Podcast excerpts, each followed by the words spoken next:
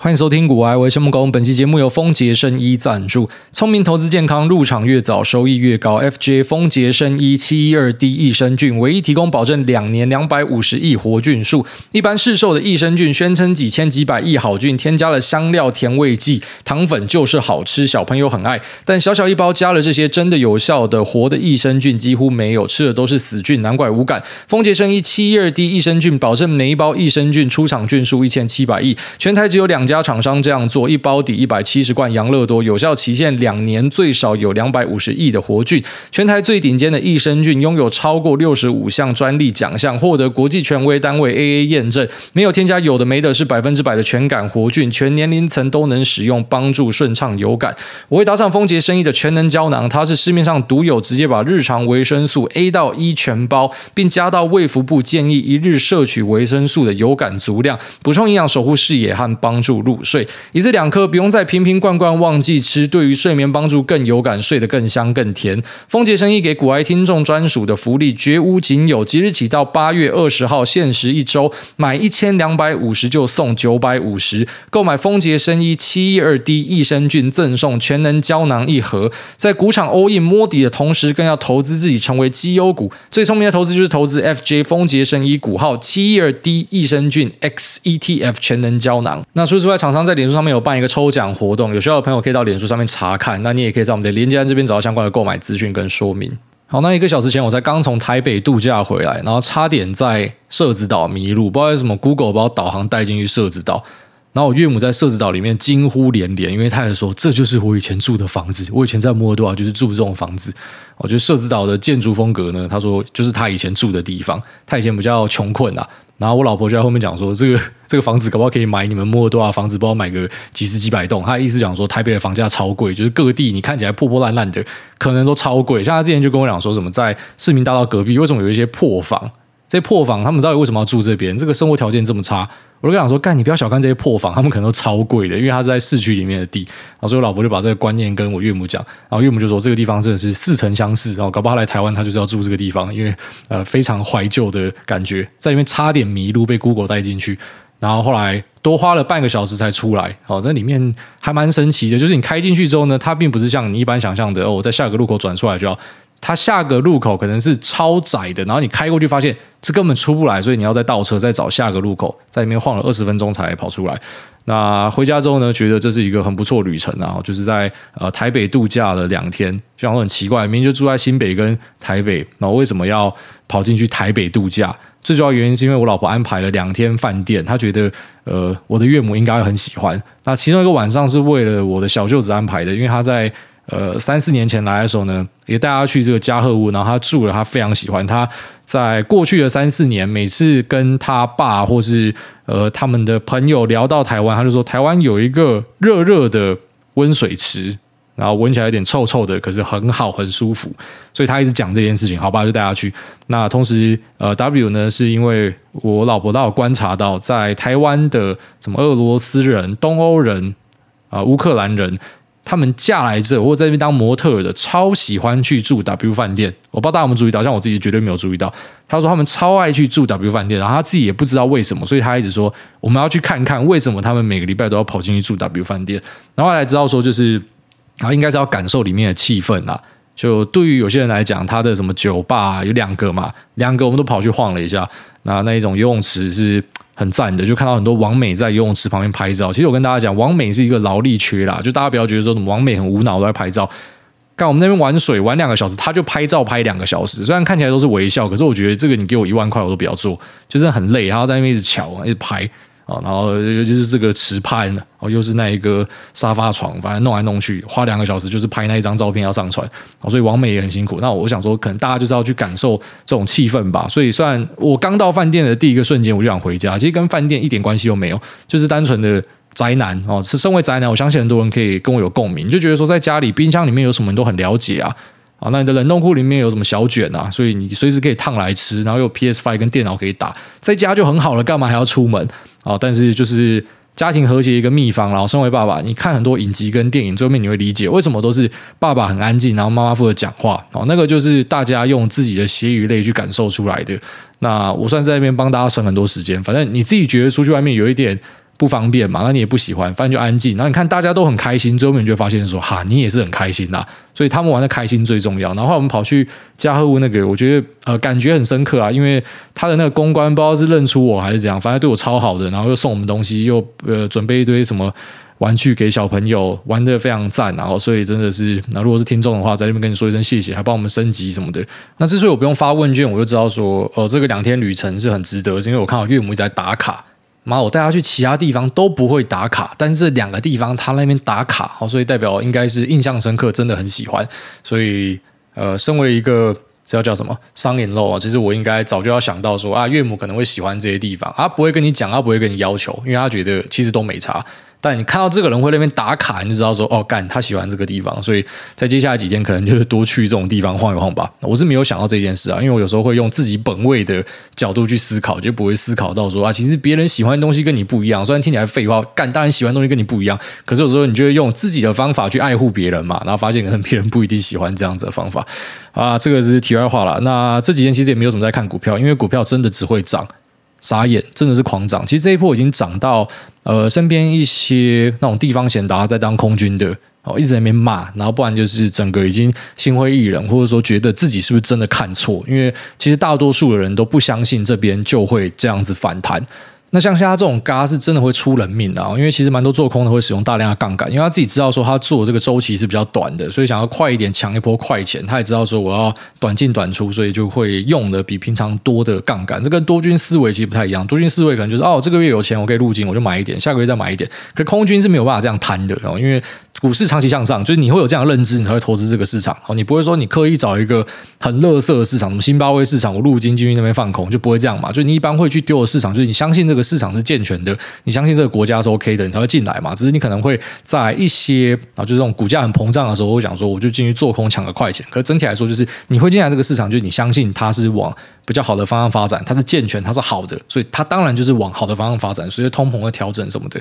啊，所以其实大多数人做多是真的比较好。那我相信，呃，可能在这一波，因为毕竟可能是二零零八年以来最强大的。呃，回调，那我相信应该很多人有亲身的感受到哦。前面我跟你讲说啊，其实一般人做多比较好，你可能无法理解，但其实近期就开始有看到蛮多做空的悲剧啊。我自己是不会去看这样子私讯啊，但是其他有在经营粉砖的朋友，或是说呃在投资的朋友，都有聊到这件事情，就是有蛮多在补保证金。像我之前跟大家提到说，呃，营业员他催缴的对象其实蛮多是空军，反而不是多军哦，因为多军可能他的那个思维就是啊，我有钱进来，我就是慢慢买嘛。那空军的思维就是，我知道我是强短，所以我一次杠一个大发的，然后被嘎嘎的时候就不认输，再加，然后之后就爆掉，然后就要补保证金、麻卷扣什么的，所以大家知道小心呐。这种鬼嘎是很可怕的。虽然我自己身为多军，我自己觉得啦，我觉得这一波反弹妈的已经有点到不可思议的状态了，所以。我自己是很少会扣现金，就是一般我假设有入金进去，我账户有现金，我就是把它丢进去我的配置里面，或是找东西买，我一定都会找东西买。绝大多数的状况，可是很难得在这一次，我选择先扣一些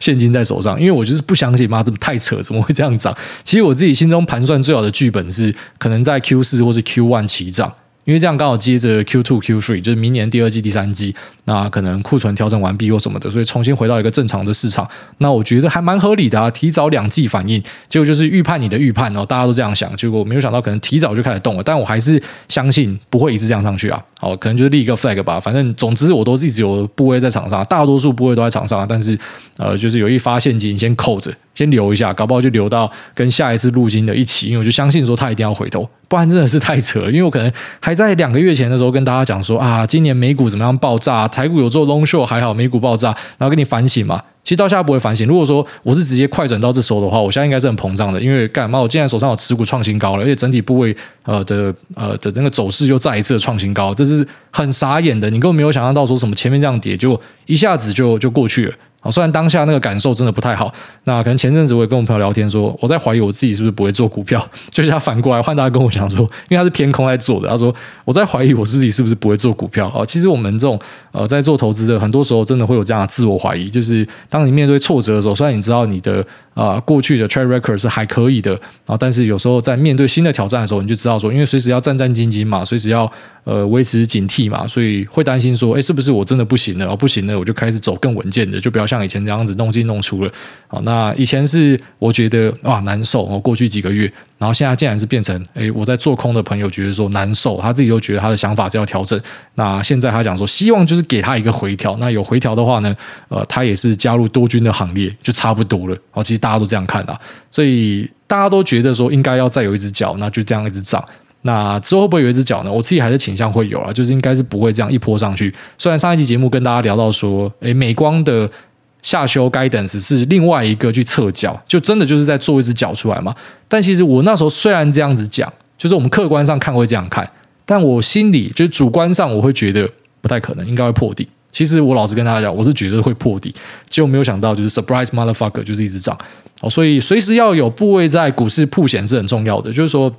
你要避过所有的风险啊！很多人都说啊，现在是空头嘛，所以就这样看不懂不要做啊，手上都要空手。其实，在前阵子很多人这样鼓吹你嘛。那当我们不确定现在是不是真正的低点，我们等到未来有一天创新高，回头看才知道什么时候是真正低点嘛。但你就感受一下，像这种反弹，你手上根本没有任何部位，请问你在什么时候要追回来？假设这边真的是低点怎么办？你在什么时候要追回来？你追回来的位置已经是别人可能赚三四十趴的位置了，所以你再追回来那是很痛苦。那变成说我在追高了。啊，但是如果说你是有办法去压制你心中那种情绪，然后你去啊，在觉得是对的时间点，即便已经追高把部位补回来，你觉得也没差的，那可能是还好。但是我觉得大多数人做不到，所以蛮多人是这样，就是会像可能呃前面几集有 Q&A 有人问到说那种在旁边的空手仔，然后很多意见的。就会这样子，就是你空手看，然后你说好，我就什么时候要买，就后面你一辈子都不会买。其实有蛮多的空手仔都这样。那不管是在什么股票市场啊，还是说什么呃买车买房，其实都一样。那种在在后面一直闲的，然后从来都没有想过说要真的进场的，其实可能到最后就是一毛都不会进场，因为就算有再一个回档，他还是会觉得会更低，他就是不会买。然后上涨的时候，他又觉得说太贵，他就是不会买。所以不会买就是不会买啊。所以有时候也不用跟啊、就是这种。想法跟你不一样的人在那边争论哦，那我们的核心价值是很单纯的，就是说我就是要有部位在市场。那我这个目的呢，是因为我希望去抵抗通膨，我希望有退休金，然后我希望可以呃参与市场的茁壮，我希望我可以参与资本市场的啊、分论。然后所以呢，我去做这样子的投资，长期我都知道做多，只是什么时候做很多。什么时候做小多，但是我都会有多单的部位在场上。那我相信比较成熟的投资人应该都会跟你讲这个，不会整天跟你鼓吹说什么啊、你要空或什么的。其实每次修正都会有很多末日博士出来，我觉得那是很危险的啊。好，那我还要强调，就是像我自己现在都觉得这一波的反弹有点干，我都觉得不太合理，我觉得太扯了，应该是要休息一下，应该是要再要再做一只脚，要再回来，要拉回来整理一下之类的。我自己就这样想啊，但是还是要跟大家强调，就即便有这样子的事情发生，然后真的有回调或什么的，就你还是要记得，呃，你本身进市场你是要投资指数，你是要定定期定额的，你就是要继续做下去。那你是要看好某只标的的，你知道它更便宜了，你应该是要鼓起勇气去买更多，因为你就是进来厨房了，你就不要怕热了。啊，如果说你就是很怕说，呃，回调你的部位会受伤或什么的，那其实你就不应该进股票市场，因为你一定都会遇到修正，一定都会遇到崩盘。好，所以这是心态上调整蛮重要的一点。那如果说心态调整不过来的话，就是用部位去控。你可能放五成的部位在股票市场，觉得心态过不去，你就放一两成。好，反正一段时间之后，你一定会慢慢的去感受到这种市场的气氛，它就是这样涨涨跌跌。好，那有时候不要被别人吓跑，那也不要被自己吓跑，也不要被市场吓跑。好，那上一集我跟大家分享了网通的引诱，那有时候我还蛮喜欢这种，就跟大家分享一个东西之后抛砖引玉，然后我就是一个死砖块了，那就会引来一些。呃，听众很赞的 feedback 哦，那来自一位听众，他是在欧洲呃做网通设备厂的，那他就跟我提到说，哎，美国这边是有隐忧没错，但是其实有一个更大的问题是在欧洲哦。如果说这些网通厂他们是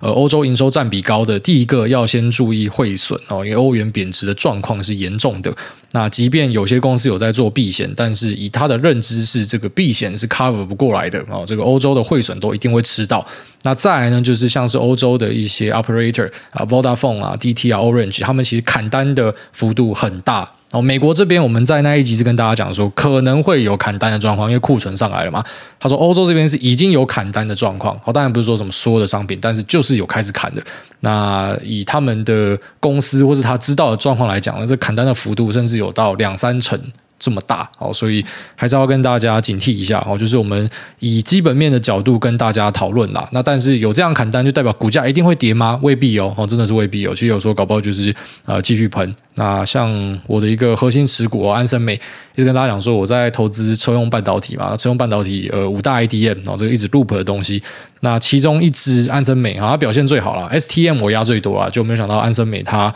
呃动得比较凶，那真的是帮部位滋补了很多，安森美已经创了新高，但是呃车用的部分呢，其实也是有一点点的。利空开始出现的哦，那一样就是我们长期是看好这个市场，但是在短线上哦，你要去追多做多的，那那你就可能要开始去注意一些呃，在短期一些公司所释出来的财务指引呢，它可能会呃对你的部位造成一些影响。这其实未必是一个坏事啊，其实就是看你的角度是什么。有些人是我来打短，然后那我看到创新高我进去追的，那当然呃，如果有坏消息让它回档，你就难受嘛。那如果你今天做长多的，你的部位成本也不高，啊有回档，其实你反而可以建立更多的部位，这跟打电动有点像啦。你的恐惧呢，跟你的啊、持有的装备呢，是呈现一个反比。哦，当你的装备很少的时候，你就会感受到很恐惧，有鬼在追你，有恐龙在追你，非常的可怕。可当你今天是满装状态的时候，你会感到非常的兴奋哦。你来几只，我就骂杀几只，那是一样的道理啦。哦，当你今天已经是部位满手的时候，你遇到回档，一定是很难受的。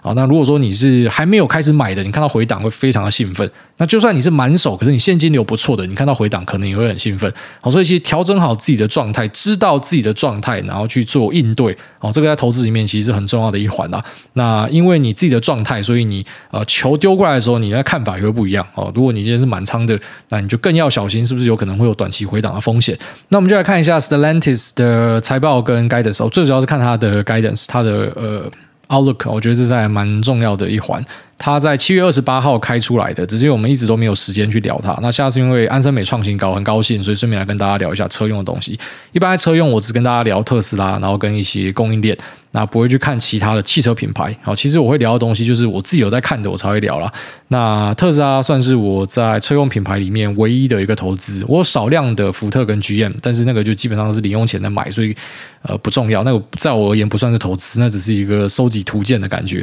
啊。那最主要就是买一个品牌厂，然后配上多个半导体跟呃车用零组件的供应链，然后这是我目前在。呃，电动车方面的一个布局。那之所以不会再多买其他品牌，是因为呃，你要知道全球的汽车生产量差不多是这样，八千万台。所以当今天 EV 上来，BEV 上来，就代表说 FV 哦，就是油车它一定会下降，一个此消彼长啊啊，它是没有办法说什么并存的，因为这个一年的生产量啊，可能就是这样子，一年的需求啊，可能就是这样子。好，所以呢，在品牌厂可能就是只挑一个，但是因为你们其他人高度竞争嘛。所以我管你卖不卖得出去，你只要要坐车，你就要叫我这些零组件嘛。所以我就觉得我要投资这些零组件的公司。啊，这个可能在去年中、去年呃第二季左右就有在跟大家讲这件事情，就是为什么会这样做。所以有时候是跟大家分享，哎，我的看法是这样子，所以我这样子去做。那我这样去做之后，我就承担它的后果，有时候好，有时候坏啦。好，那我们就来看一下 Stellantis 二零二二的 Outlook and Guidance。好，那 Stellantis 不知道的，我稍微讲一下，它也是一个巨型的汽车集团哦，跟我们常提到的福斯集团一样。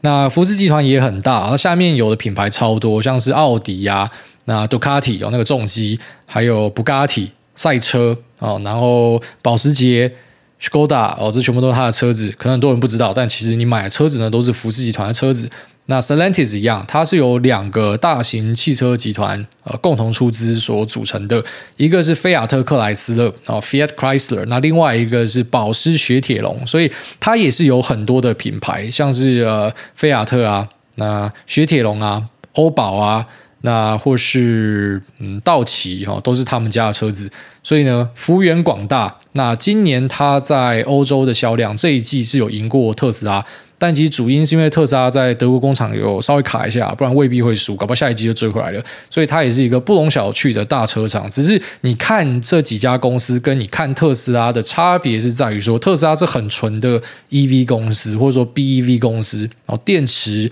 电动车公司。所以呢，它的数据全部就是在电动车上面。但是这些大车厂它的数据里面可能是包含油车的，所以它给出来的 guidance 可能也是包含整个油车的。但之所以为什么还是看它呢？因为你有投资供应链嘛。你的供应链并不是完全只供货给 EV 厂，啊，除非你投的是电动车的电池公司，啊，那可能就是纯度很高，直接对的是 EV 厂，所以看 EV 的 guidance 就可以对到。但如果投的是像是 ADAS 相关、镜头相关，然后被动元件，那或是其他的车用半导体，啊，这个其实在油车上面，或是油电混合车 PHEV，呃，这种插电式的油车等等啊，就是它都会用到，而且这用量是越来越大。虽然跳到 EV 的时候用量是更多。但是呢，就这边也会用到很大了，所以其实你也要看一下，呃，车厂目前给出来的指引是怎么样。那在它的二十九页，我觉得有一个关键的数据啦。好，那这个可能近期在车用零组件的股票并没有看到去反映这件事，但是我相信有朝一日一定会被拿出来讨论。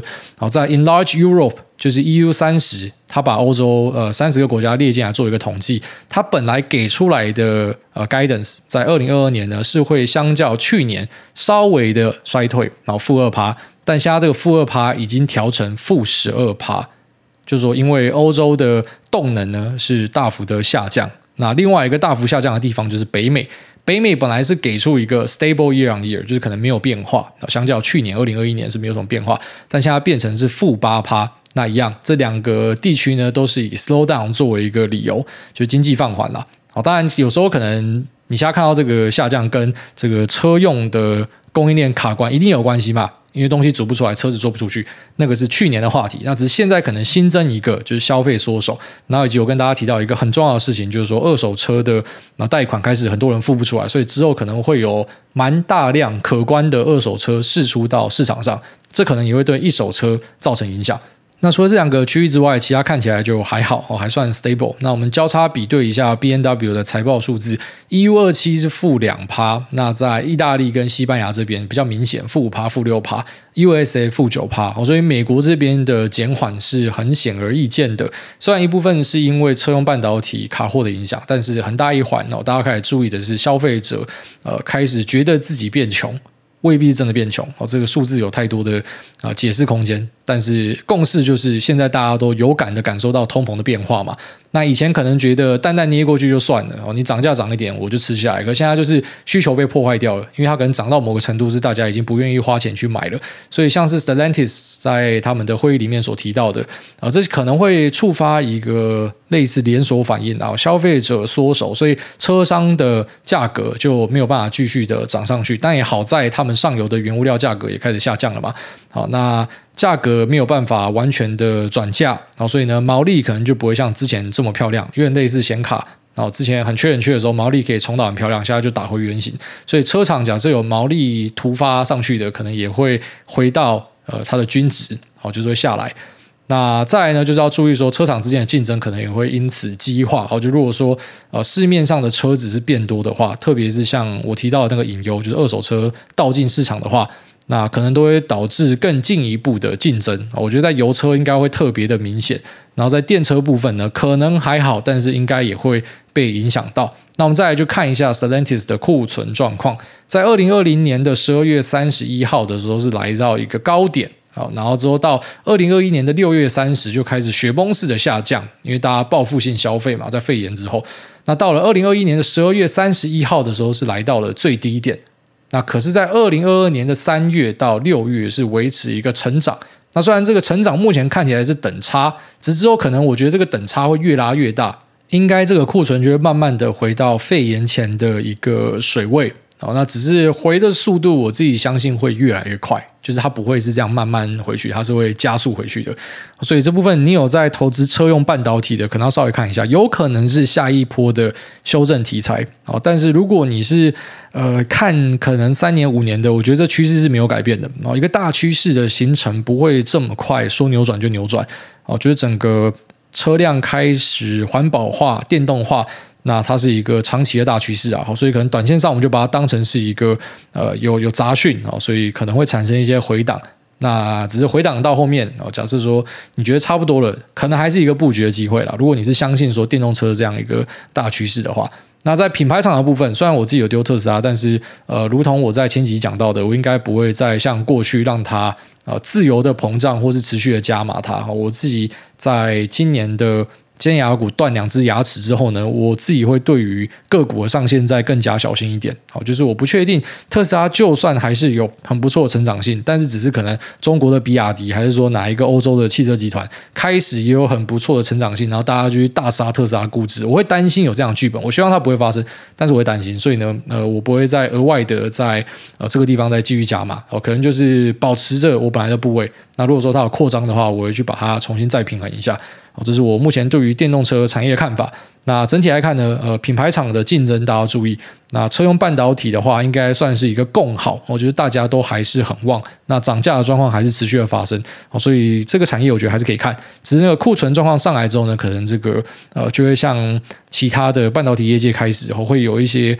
杂音跟杂讯。我就不会像过去可能每次我们讲到电动车都说啊库存很低啊。啊，只是现在这个库存呢，可能会开始慢慢的往上叠啊。那这个发生可能会很快，就类似半导体的行业反转。所以我觉得半导体是一个很好的示范。那之后我们网通也可以去类推半导体的状况，车用呢，我觉得也可以去类推半导体的状况。然后等到大家都走完一轮之后，可能就是呃新的一轮的开始。好，大概这样子。好，那我们进入 Q&A 的部分。第一位，Hello Dubai Palm Island。挨大挨大，我老大，挨大您好。小妹从两年前开始听股癌，一路从空手仔变成股海小菜鸡，市场资讯都当睡前故事听，音频很稳定，有够好睡。谢谢挨大，最喜欢挨大闲聊和 Lisa 夫妻相处的部分，觉得获益良多，希望挨大可以多分享。老公则是自从推荐他听股癌后，直接被掰弯，爱上挨大。平常我讲话都没在听，但老公已经把股癌从最新集数听回第一集听到烂，甚至还标集数做笔记冲。听有时候会让我有点吃醋。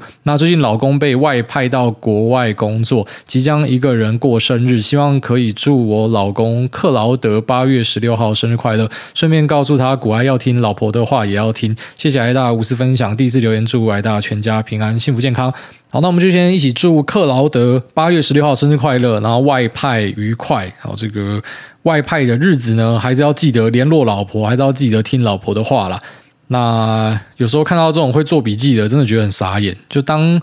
最早最早有听众开始在做笔记的时候，那时候我自己是觉得有一点呃尴尬，就是我想说我的东西应该没有值得到做笔记吧。我自己这样想啊，但是有些人就真的是把它呃条列下来，很屌。然后其实一直以来都有呃不一样的听众会出来做笔记，就是开始慢慢都会有新的听众出来做笔记的感觉。我不知道是旧的听众毕业了，还是他可能做到某个程度就发现不用做笔记了，这是很正常啊。就是你听到后来，其实你听久之后，你应该就耳濡目染哦。就像我看一些 YouTube 频道，看一看，妈自己也会鲨鱼了，那是一样的道理。那做笔记可能可以帮助你快速消化，但对我来说真的是受宠若惊啊！就是我我不觉得自己的东西值得被抄笔记啊，所以呃，还是谢谢你们的支持，也祝你们两个顺利。下面这个杀气 A 梦工我老公。那想请诸位帮忙推广我老公的 Podcast 频道。诸位你好，我老公的 Podcast 频道收听次数我一直都觉得不太理想，虽然他对那些好像不太在意，但我觉得凭他磁性的嗓音、幽默的口吻、潇洒的干你娘以及强大的逻辑思维，应该可以获得更高的收听数。还有他的叙事方式条理分明，而且整体过程是线性的、舒服的，讲话完全不拖泥带水。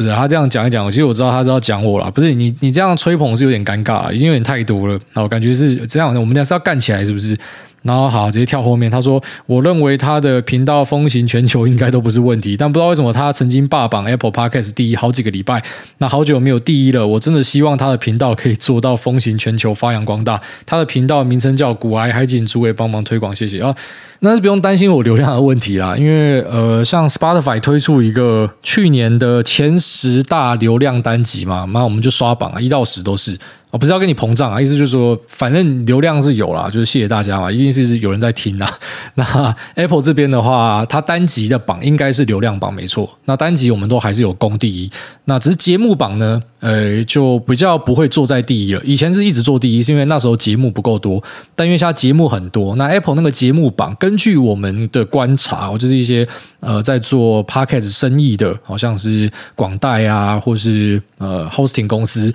那或是创作者，我们。我们大家得出的结论，当然这是推测啦，因为它实际上不会把演算法告诉你。只是我们观察下来，就是新的节目，那如果你是有自带流量的，你非常容易上第一，它一定都会先让你在第一名待一阵子，所以第一名会一直换人。就是一直是显示说，哎，现在新进来的大物是谁？像现在最新就是蔡阿嘎嘛，那之前可能就是那个什么志奇七七嘛，然后在之前就是好味小姐嘛，然后在之前是呃那个什么小鸡的那个频道，反正就是他们几个三个朋友在在讲笑话什么的，就类似这样。只要你有办法带人进来的，他就会让你去做第一。然后之后呢，呃，当你的这个风潮结束掉之后，他可能就回归到一个常态，所以你就看我的那个名次开始去往前补。但是因为我其实没有一直带新的人进来，因为我们的听众可能就是自然产生真的，就可能别人带的听众会外流到我这，所以整体来看，我的流量是持续一直在上升。但是因为没有像之前那样爆发性的，可能刚创粉专或是 Podcast 很红的时候，然后真的是超多人进来，现在就是有点回归到正常，因为类似那种疫情后，哦，这种产业回归正常，慢慢往上爬。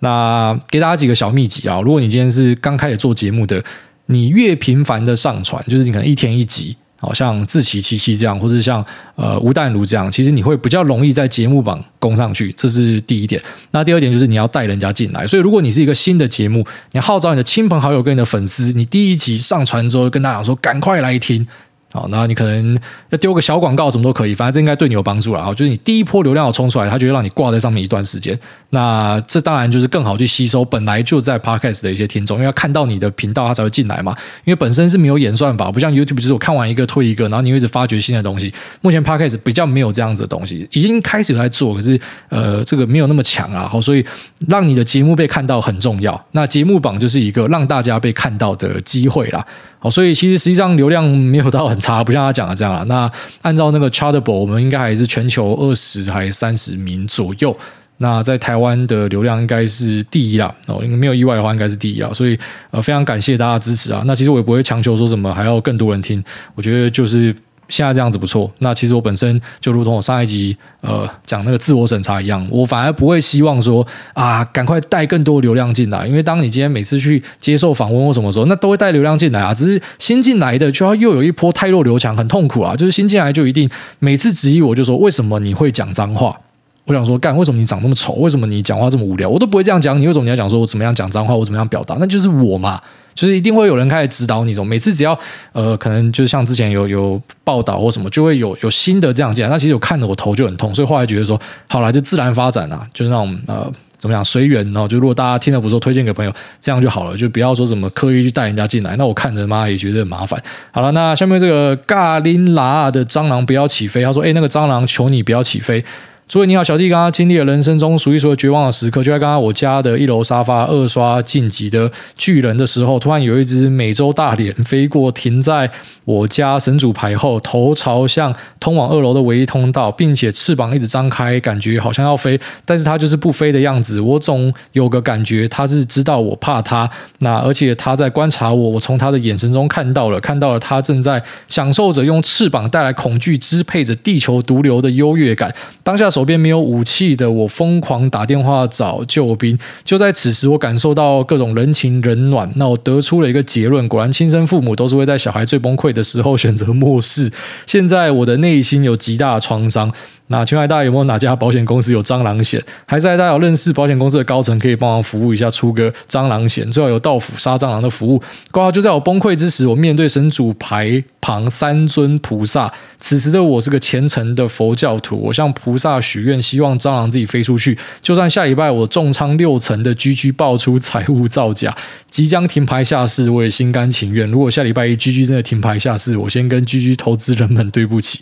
哦，这个一看就是。真的很怕蟑螂的，我完全可以理解，因为像我是超级怕蟑螂，从小有创伤，然后到现在，呃，看到蟑螂，像那天我家出现蟑螂，其实我家不应该有蟑螂，好像我之前业配的那个蟑螂药其实蛮屌的。哦，它就跟那种什么一些那种可以直接屠杀整个巢穴的蟑螂药一样，把你放下去，那个是很有效，哦，很有效，可以改善你家里的这个蟑螂状况，就比较不会看到。只有时候可能你那窗户开着，它还是会飞进来，然后就有一只停在我的 PS Five 上面，我打它也不是，不打它也不是，我就想说有没有什么喷雾，可是因为之前都没有看过蟑螂，所以就不会有喷雾嘛，就只能够物理解决它，因为我不解决它，它就是可能会有更多蟑螂 baby 之类的。那我又没有办法打下去，所以我就在那边跟它互看，看了二十分钟，然后直到它往我这边冲过来，我就是惊慌之下直接那个力道也没有控好，就妈超大力直接扒下去，就真的吓到，然后小孩就被吵醒了。那同时我自己也觉得很拍谁，就干直接一打吵醒全家人，因为真的太恐慌了。然后最后面那个地板就是洗了好几次啊，然后是打的拖鞋直接拿去丢掉什么，反正弄得很麻烦呐、啊，很怕蟑螂。我觉得蟑螂是它真的会。把一些人那种最原始的恐惧感给带出来，而且想不到方法可以解决，说不定这边有很大的商机。只是你说什么蟑螂险，刚才太夸张了。下面这个呃发泼科科泼泼，他说 ET 第一次留言选我选我，最近朋友开始接触初级市场，那想请问大家对于初级市场是否了解？感觉初级市场好像有一点黑暗。那风险又很高的感觉，怎么会很多人捧着钱要参与？是包装出来的吗？想了解挨大的看法，谢谢。呃，初级市场本身没有问题哦，只是你要知道，有很多诈骗是打着初级市场的名义去诈骗你。就像股市本身是有一点风险，那也可以赚到钱嘛，没错。只是很多诈骗是，他根本不是叫你去买股票，他是那种股市骗人的。就像很多在呃粉砖或是我们现在个人页面也会被洗嘛，什么股市我只看什么什么，那个全部都是诈骗，搞不好都是他妈的柬埔寨仔来搞的。好，所以其实诈骗到处都有。那初级市场是一个更要小心的地方。你可以说次级市场可能因为它是公开交易，所以呃大家的目光都放在上面，那也有基本的审。查也有会计师要签证，我当然一般公司也都有啊。只是次级市场，因为很多人看着，所以它可能是相对安全一点的。你可以活到上市柜的公司啊，新贵的公司应该都是很不错的。那初级市场呢，就是那一种呃，怎么讲？就是他直接去洽特定人发行，或是呃最早最早的时候，他去开了几个名额给大家拿钱丢他。那可能这个账务也会给你看或什么的，但是那个整体来说风险是比你在次级市场高很多。那你可以想象成是高风险的地方。潜在就有可能有高获利，不是说高风险等于高获利哦。有些高风险东西，像什么什么卖毒，是未必一定会有高获利。有时候你第一波就被抓了，所以那个不代表一定会有高获利。你能够想象成说，高风险的地方有机会有高获利，因为你是抢在第一手嘛。好，所以这个就跟那种创投一样啊，就是他先在什么前面 Pre A A B C 轮那边丢你嘛，然后最后面这个东西，假设真的有幸上市贵的话，它一般就是翻个好几倍甚至几十倍出场。所以你就把它想象成是有些人就会去做这样子的风险投资嘛，就 ventures 嘛，他可能就是丢个呃，对他来说是小钱啊，两百万、三百万，这是我总部位的零点几趴，那我多丢几个，我压到几个，我妈赚翻啊，确实是这样，这个就是要广撒。然后压中就赚，所以一般这种在做呃风投的，他们不会说什么只有压两家公司、三家公司，都是压一狗票，然后里面只要有压到，它就爆赚。所以跟这个次级市场的投资逻辑其实不太一样。但我觉得要很小心的是，一般人其实没有什么机会可以呃接触到初级市场，所以你的朋友会接触到，除非他本身就是专业的投资人，那以及有很强大的人脉，不然如果他只是一般的上班族，他接触到很高几率这个是诈骗，自己小心。好，下面这个年底即将成为新手爸爸，他说通勤路上我犯累了，听了癌大上伯恩的 Podcast 那集，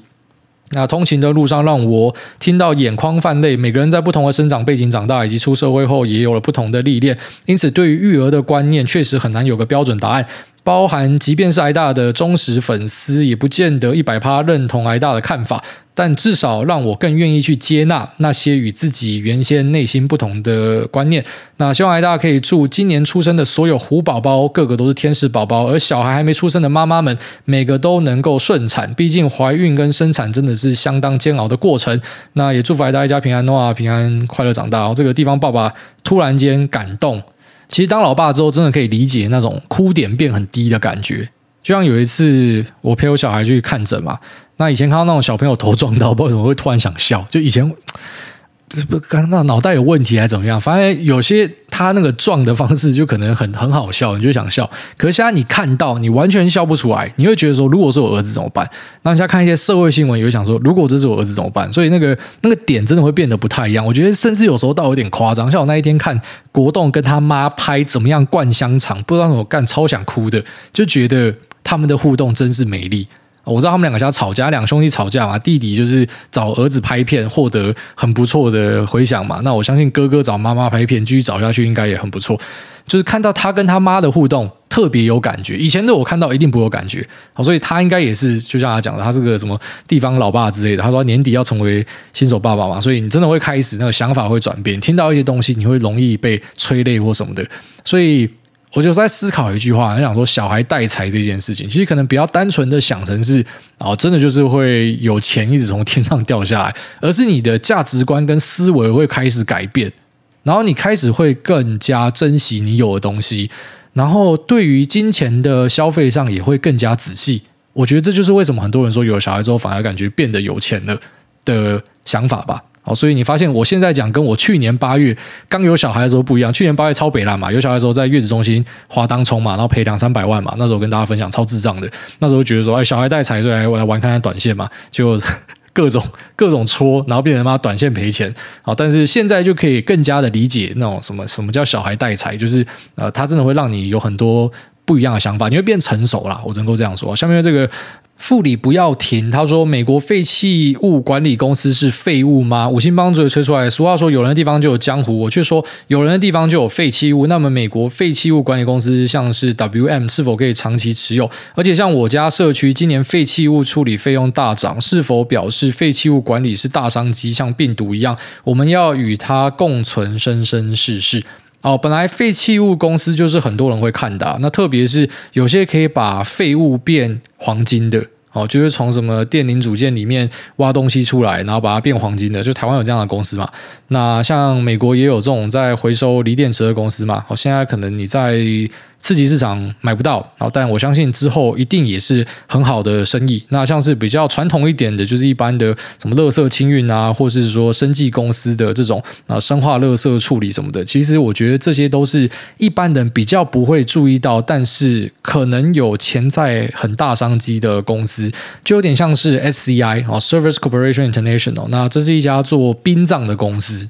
我虽然不是说殡葬就等于是垃圾处理啊，某种程度上是啊，就是处理死掉的人，那也是一种就已经变成是废物了嘛。那他也是，就是我我会一直去注意他，虽然我从来没有去什么啊投资他或什么的，可是他从以前到现在，就是有有一些投资大师都会写到呃这家公司，他就这样一直涨哎、因为它是一个可能。一般人也不会特别想到要切入的公司，所以它没有很强大的竞争。当然，每个业界都会有竞争者哦。可是像这种就是一般人比较不会注意到的生意，那这种生意呢，其实在很多人的眼中是非常非常好的生意。当然，你讲这个 WM，我不知道它是什么公司，因为我没有在看啊。但是你要知道说，像这种公司呢，它其实一般来讲它。比较不会面临到很巨大的，就是有新的挑战者的加入，然后他在一个业界做大，他的那个客户都养成熟之后呢，他那个钱就是跟他妈印钞一样的进来，所以台湾确实也是有很多这样子的废弃物的处理公司。那我知道是一些身边的朋友会把它当存股看待，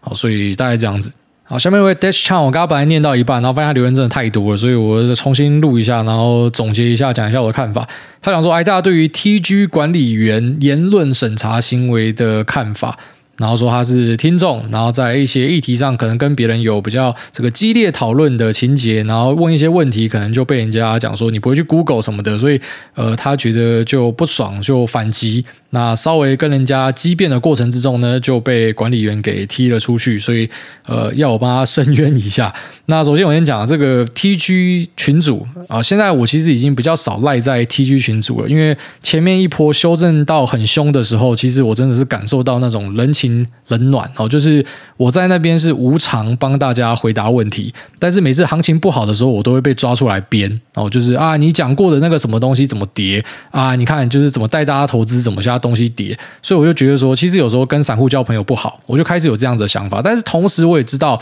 我因为有那个讨论区，我捞到了很多真的很强的人。那我们甚至有一些什么精英小群的产生，那我觉得是非常荣幸，就是可以在茫茫人海之中，哦，这种十几万人的群组里面，那呃，开始一些很强的人聚集在一起。所以我也比较少会待在大群，当然不是说大群不好，因为你知道，其实所有的开始都是先在这种大群里面。那其实我也是很支持大家在里面互斗或什么的，反正你只要不要一直去干人家老妈或什么的，我觉得那个都不是问题啊。就是本来就会有意见不一样啊或什么的。那我是不知道你到底实际上做了什么让管理员呃不开心，所以就把你踢出去。但是我没有办法去要求他们说要有什么样的标准，我也没有办法去接受说呃就是在这边获得你的声援。虽然你是我的这个，难说是老听众，所以我 I respect，我非常尊重这件事，我也很高兴。那只是呢，我没有办法去处理每一笔深渊呐，因为如果说是这样子的话，变成第一个，我就自己管版，所以呢，那个管理员我全部撤掉。那第二个就是我要去交代管理员们怎么样去审查，但是对我来说，呃，我的想法就是我要叫你做事，我就一定要给你钱。但是我做这个群主，我并没有办法因为他赚钱。我并没有像人家开群组，然后卖你什么 NFT 或者做什么有的没有的，我没有收入啦，所以没有收入，我不可能自己掏钱去维持这个，然后有时候还要在每次修正，就像前一波很差很差的时候就一直骂，然后那时候也有人把我那个 说到这个，我想到，然后昨天在美股群有人就 tag 我，他说挨大之前被骂的安森美创历史新高了。对啊，你知道安森美之前跌的时候，我怎么样被干吗？有人就拿这个来干我啊！就是每次东西跌，我就会被拿出来干啊！所以其实我不愿意花钱投资这个东西。好，所以他们已经是无偿在帮忙。像这个 Peter 哥，呃，印象很深刻，就是他可能也是注意到我会累或啥小，他就有一次就密我说，呃，我在上面花的时间还蛮多的，我也很喜欢有这个地方，我希望这个地方可以持续下去。所以呢，呃，你可以开管理员给我，就如果有看到那些闹版，就是什么中国说要武统台湾的或者耳图的，我会帮你踢。那可能这种呃纷争的，有些他觉得过火了，他也会踢这，但是我没有办法去跟他讲说你的标准要怎么样。但我可以稍微跟你讲一下，反正你知道 TG 要加回来，并不是太空科技是有办法可以加回来，只是我现在把门关起来了，因为呃之前那个门都是开放给大家加入的时候，真的会有很多一直进来洗的，所以我可能就是一段时间会对外开放一下。那你那个账号你再注册一个，其实你就可以再回来。啊，只是回来之后人家要再踢什么，我们没有办法去做这个深渊的制度。好，因为我强调这个东西没有办法为我带来获利，而且有时候我还会有心理压力，所以这个东西我打算放任它自由就好。最早最早我是蛮有理想的，就是我开了这个地方，我是希望说，哎，大家可以一起学习切磋。只是最后面发现说，其实社会跟我想的不一样，而且我早就该知道。啊，就是大多数人你会知道说，为什么社会会有阶级存在，你最后面真的会理解。所以我们一直想要翻转阶级，就是我们一直往上跳。那你知道为什么有些阶级它就是没有办法跟另外一个阶级混在一起？因为就是会这样子，就是他根本没有办法有那种风险耐受度，所以你要怎么样找这种人当你的 partner？不可能，他就是一辈子就是注定要穷的。那这种人也是教不来的，就是会有这样子的人，然后他会让你觉得就是心里很累或什么的。所以就是我不愿意花钱投资，但因为我不愿意花钱投资，我也不愿意呃叫他们说你要可以给人家申冤，或是我要去改你的决定或什么。就是就算这个地方可能最后面真的因为随便举例啊，某个管理员，因为我叫他们都是说啊，你有看到帮忙踢一下，你没有任何义务，你也不用巡版，你只要有看到，你刚好在上面，你不爽他，他有问题你就把他踢掉，因为这些人都是我看过很久的老名字，所以假设真的有一天他们把大家弄到不爽，这整个群组都跳光什么，对我来说也是没差，因为我已经获得我该有的东西，我有一个 fun time，然后在二零二零、二零二一，我觉得很好玩，然后到现在因为股市修正，我开始感受到这个地方不好玩的，所以呃，就这样吧，好，所以你自己还是有办法可以回来啦。那只是我可能没有办法，因为你去做一个这种深渊的机制，因为之后我就要花更多时间在上面，甚至我要丢钱，那这个我就是不愿意了哦。所以希望你还是理解，那也非常感谢你的支持。好，下面这个大谷祥平的弟弟他说小股摊平，大家你好，是五月有留言过的发哥大盘仔。那近期因为考量身在台湾，所以想留一些台币部位投资。那目前想要操作的是台子期，想请教一大，像现在一口大台在三百万，我先丢一百五十万保证金进去买，然后每个月存钱，等到存到三百万的时候再丢进去买第二口。那杠杆控制在一到两倍之间，括号评估过自己紧急预备金与现金流状况，这个倍数的杠杆是可以承担的。那请问这样跟定期定额零六二零八比起来，除了每个月需要转仓之外，有我呃没有想到的麻烦点或是风险存在吗？那另外，如果我只能做夜盘的话，那会有什么限制吗？最近才开始做功课认识期货，所以问题可能有点浅，在麻烦来大家解惑，谢谢。然后最后祝诸位全家身体健康，节目长虹，让我这种大盘仔都可以继续听气氛。嘴臭酸民都去红干了。好，那他提到这个东西，我之前有跟大家讲过，好像有一集还两集有讲过类似的东西。那他只是要跟我确认说，他可不可以使用一到两倍的杠杆去做？那其实当然开一点杠杆，并不会对你有很大的影响，只是你还是要知道，杠杆开下去就是有不确定性。如果你今天开的这个杠杆是，你有办法确定自己在短期内可以从好，举例说你的紧急预备金把钱补进去，就是可以直接把杠杆给去掉。那我觉得你要开杠杆是没有问题的，因为你没有必要放一堆现金在那边嘛，你只要保证金够就好啦。哦，就是你不要说什么两三根跌停会把你洗出去，你就够就好啦。那你真的有需要的时候，你再把保证金补进来，可以这样做啊。其实这是很多人的呃。怎么讲？它的进阶投资大法，你就想象成你今天本来就已经买台指期了，你买台指期就是追踪台湾大盘嘛。讲白一点，那你是使用无杠杆投资，然后就是三百万一口在打，那同时可以赚每个月逆价差，那可以想象成除权息，那你也可以赚资本利得。那同时呢，因为保证金是啊三百万是等于是零杠杆嘛，可实际上你不需要这么多保证金嘛，所以你可能只先放一百万，然后两百万拿去哪个地方放什么活存有利息，所以你又再额外赚一个活存利息。那你真的需要的时候再把这个活存拿出来，然后去补保证金。其实这个是进阶的做法，可以这样这样做，但是你要知道它就是比较复杂，所以一般如果你不是那种什么全职投资人，或是你长期有在做期货商品的，我都不建议你这样做。但是如果你是很懂这些商品的，当然你这样做其实可以为你带来很大的优势啊，就是税务上啊，或是成本上都会有相对的优势。那其实用期货取代大盘。呃，本来就是一个可以做的事情，像是呃，我们假设要追踪纳斯达克一百指数的话呢，你有指数型 ETF 嘛，你有 QQQ，你有 QQM 嘛，那或者是相关性很高的 VGT，虽然它不是追这个指数，但是其实基本上那个获利的表现是一样的，所以你发现说很多东西它虽然未必是追一样的东西，但是那个报酬是差不多的，相关系数够高啊，所以类似啊。那但是我们我们讲纯一点的，就 QQQ QQM 嘛，它就是追这个纳斯达克一百，那同时有一个期货，它追的也是纳斯达克一百嘛，就是 NQ。那其实 NQ 也可以取代 QQ 跟 QQM，但是你找不到特别的优势，因为呢 QQ 跟 QQM 本身就够便宜，所以 NQ 它还有一个正价差，你算下去就会发现说未必划算。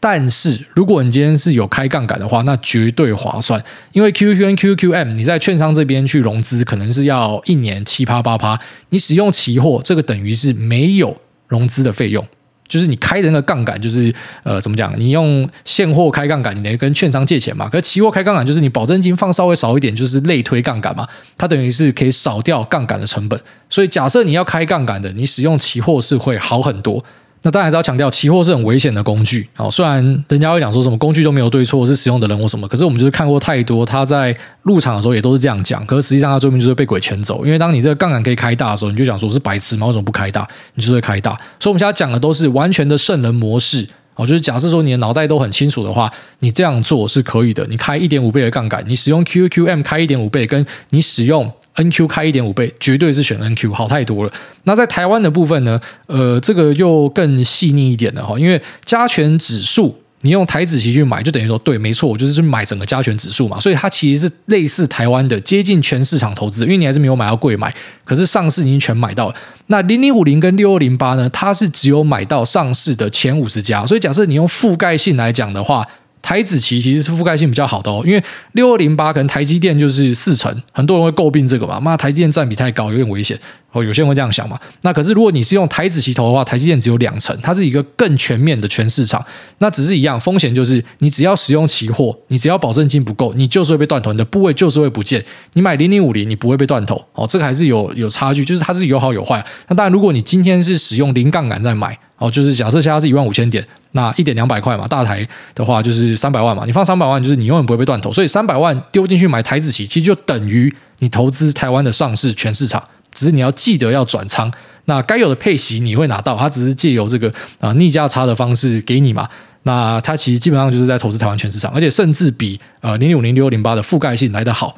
但是风险都是存在的，即便你只有两倍杠杆，可是今天指数如果就是在某个极端的环境下。我们随便举啊，真的外星人登陆台湾呐、啊，连续七根跌停好了，好，然后你搞不好就因为这样子要被断头，那结果最后面就弹回原点。可是因为你被断头，你的部位就没了。那如果你是在你现在做，马上遇到还好。可是你想，如果你是因为很多在做指数投资，它是长期累积嘛，它就慢慢存嘛。你如果有一天存到了什么三百口、四百口，然后你已经六十岁了，结果你遇到我讲的这个状况，你的部位直接全部不见，你真的是准备去跳楼。所以你只要开杠杆，你就要知道说。你都是有被断头的风险，除非你在旁边有一个紧急预备金，你随时可以补上的。你只是你为了追求这个资金的效率，你觉得放在这个期货商的户头不好，所以我本来就有可以完全做到去杠杆的资金，我只是把一半拿出来放去活存，我在活存这边再额外再靠一笔利息，随时我要补都补得进来。那你要这样做，你又懂转仓的，我想不到任何理由跟你说不要。好，但是如果你不懂这个规则，那同时你又是